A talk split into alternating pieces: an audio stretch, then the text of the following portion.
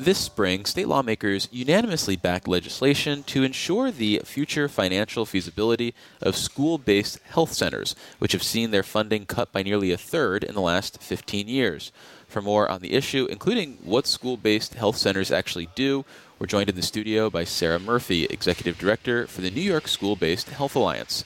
Welcome to the Capitol Press Room, Sarah. Thank you very much. Thanks for having me. It's our pleasure. So, for starters, what constitutes a school based health center and how prevalent are they across New York? So, it is actually a relatively new model of care. A school based health center in New York State, and it could be slightly different per state, but in New York State, a school based health center is an Article 28 extension clinic of an already existing sponsoring organization like a hospital or a health clinic, a mm-hmm. federally qualified health clinic. And what they do is, is, is they it's basically like a, a, community clinic, but it's on school grounds.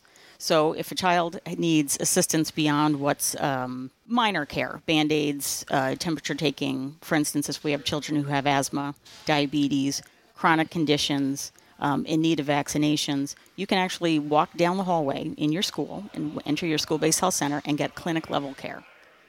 And what traditionally prompts a community to decide we need a facility like this? Are there certain conditions in a school district, in, in a region, uh, access to medical services that might prompt this? What's the calculation? That's exactly it. It's the lack of access. Generally speaking, we get reached out to by either parents or more likely schools themselves and say, hey, we know we have um, a groundswell of children who we don't believe are getting any access to care, or we don't see them receiving health care. We're not aware of them getting health care. And we would like to talk to you about the possibility of putting in a school based health center. So, the first thing we do is, is we go to the community that's there and see who's offering health care already. Is there a hospital system? Is there a network of care that's there? And then um, their approach to see if they have an interest in opening a clinic in the school. So it's a combination of a need that's in the community and a desire by the school district themselves to say, yeah, we see the need for this care. And so, when that can happen, we um, set out a plan to have the two parties reach out to the Department of Health and begin the process of opening a satellite clinic. Are there commonalities that you see in terms of where these facilities are popping up? Are they, for the most part, in rural communities? Are they in, in urban communities, or, or can it span the gamut? It's all of it, and it's what it is. Is, is the thread is poor underserved, typically very high poverty levels, typically um, a lot of inequity, often high levels of immigrants. These are the, the communities where we see need. And so that's where school based health centers tend to pop up. And it can be rural, urban, and even a bit suburban. We have some right here in Albany. And traditionally, where has funding for school based health centers come from? Oh, that's the million dollar question. So it's a combination of a grant that comes through the Department of Health. It is also funding that comes through the federal government that also comes through the Department of Health, through the state.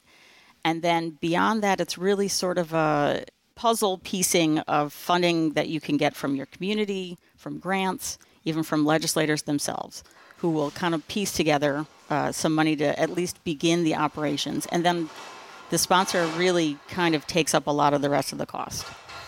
How, if at all, are people who are receiving these services expected to pay? Are they putting up insurance claims for some of this stuff? Are the people they're treating don't have insurance or have Medicaid, which might not have the best reimbursement rates? What responsibility is there on the patient themselves to pay for these services? So we serve all children regardless of the ability to pay. If you walk in the doors, we provide a point of access to about a quarter of a million kids right now in New York State. Uh, when a child walks through the door, uh, that child receives services. If the child's parents have insurance, we do bill against it if we can. Um, if the child does have Medicaid, that's usually the biggest payer for us. Medicaid is an important piece of the school based health reimbursement strategy. Um, and if they don't have Medicaid, then we actually help to sign them up for Medicaid. So we're a point of, of Medicaid care that way too. A traditional concern about Medicaid is the rates uh, that uh, the state ponies up for uh, reimbursing providers for the services uh, that they are actually delivering are you finding that uh, the providers are not being fully reimbursed for the scope of the services that they provide to patients with Medicaid? Yeah, we do have some issues. I mean, obviously, we'd always like to see the rates be increased, and we're happy to report that we did see that specific to school based health. We did see a 10% increase in our Medicaid um, rates this year. It's a good start. Um, certainly, we need to see higher rates of reimbursement, uh, especially for things like oral health. That's just that's very low. What we really need to see is um, the ability to bill appropriately for for Medicaid, and we do run into issues when we come into services such as mental health and reproductive health, um, where there are issues with confidentiality. Sometimes the provider has to make a decision on whether or not they can send that information into, let's just say, a care plan just to make sure that the confidentiality is maintained. We do have um, agreements that confidentiality will be maintained for confidential services. We just, there's times where sometimes that doesn't work out well. What changes to the funding model that you operate under now have been, I guess, essentially threatened by executives, regardless of who they might have been in the Capitol. I mean, have there been efforts to change the Medicaid structure that you operate under? Well, that's actually the whole crux of the um, legislation that we have uh, right now. It's the idea that about 10 years ago, actually, it's more like 12 years ago, there was the discussion of managed care for all. So, Medicaid managed care became sort of the mantra in the state for health care. And we immediately saw that this would be an issue for school based health centers. So we knew that we were going to start meetings with the Department of Health many years ago, and we did, to talk about how to overcome some of the issues that we might face. And truthfully, 10 years in, we really have not resolved the majority of the issues that school based health centers would have. And so we have consistently pushed back and um, requested that we not be carved into managed care. We'd like to stay out of managed care. Well, yeah. What is it about managed care that is the boogeyman in terms of uh, your future funding and your viability? So, under managed care, the school based health center sponsors would need to go to each one of the managed care plans, uh, negotiate a contract specifically for school based health, not the rest of the sponsoring organization's health care, but just specifically for school based health. And they would have to do that with every managed care plan that they might encounter. Then they would have to also do that with all of the subplans, the mental health providers, the oral health providers. And then they would have to likely take on expensive IT and infrastructure changes to now accommodate this new plan where they would be paid directly by the managed care plans.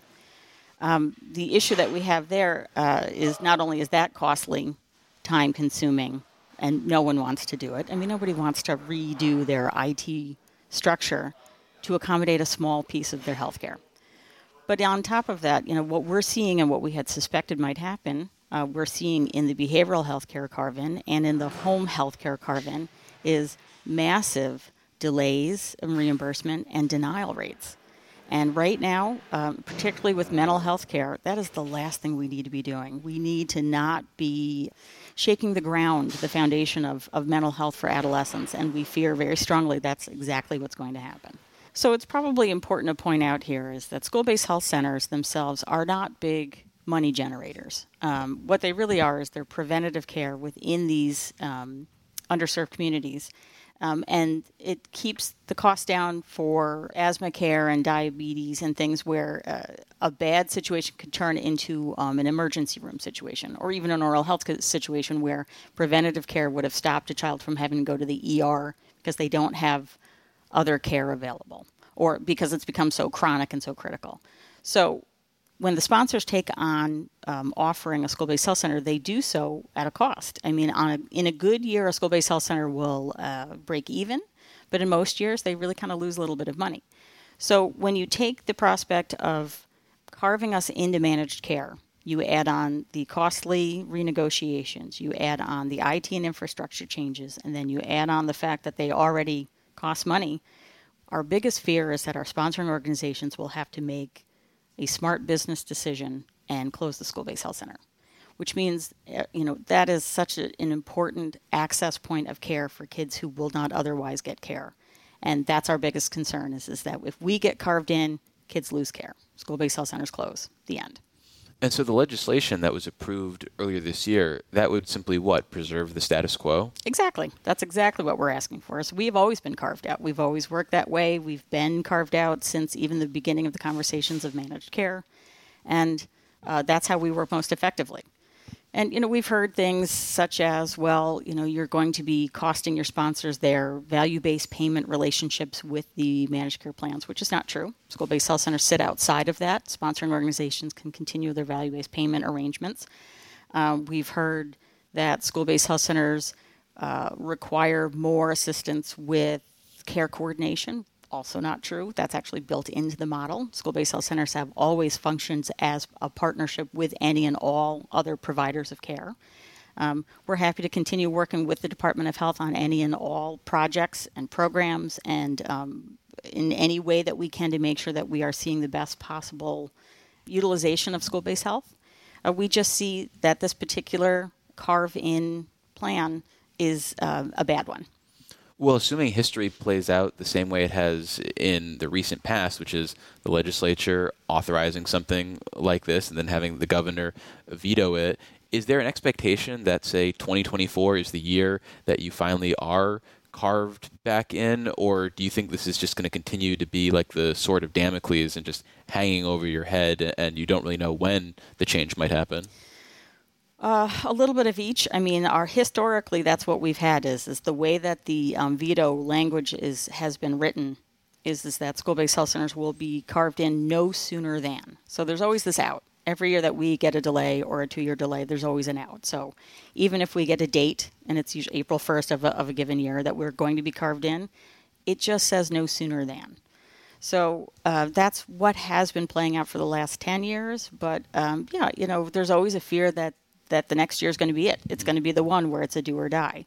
And um, that's where we're hoping that the support of the legislature will also help us with this. This is our third year going through this and having the, this particular legislation passed by both the Assembly and the Senate.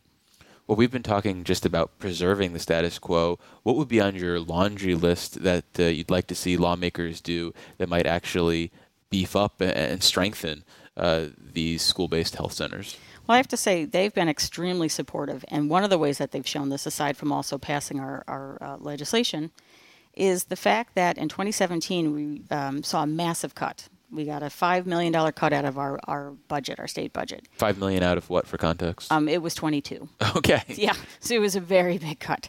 Um, and it was, uh, it was a tough year. And we immediately went to the legislature, who was able to, in the following year and every year since, provide us with 75% of that cut back out of their own funding. So we've seen tremendous support by the legislature, not only in terms of our legislation um, and understanding who we are and what we do and who we serve, because they also understand this. They have these school based health centers in their constituencies, but they've ponied up money to keep us afloat. Uh, what I'd like to see happen is not so much on the legislature side because they already support us, and I'd like to continue that relationship. I would like to see the state give us back some of that money in new funding. Um, School based health centers cost money to run. Um, the sponsoring organizations take a, a, a, big portion of that in hand in order to continue to offer this care. And we save the state money. School based health centers and the services we provide save the state money. So we would like to see a little more funding for that. Well, we've been speaking with Sarah Murphy. She's the executive director for the New York School Based Health Alliance. Sarah, thank you so much for making the time. Thank you. Great to be here. And for more Capitol Press Room content, visit capitolpressroom.org or wherever you download your favorite podcasts. And if you listen to us from an Apple device, make sure to leave us a rating and a review so it helps other people find the show.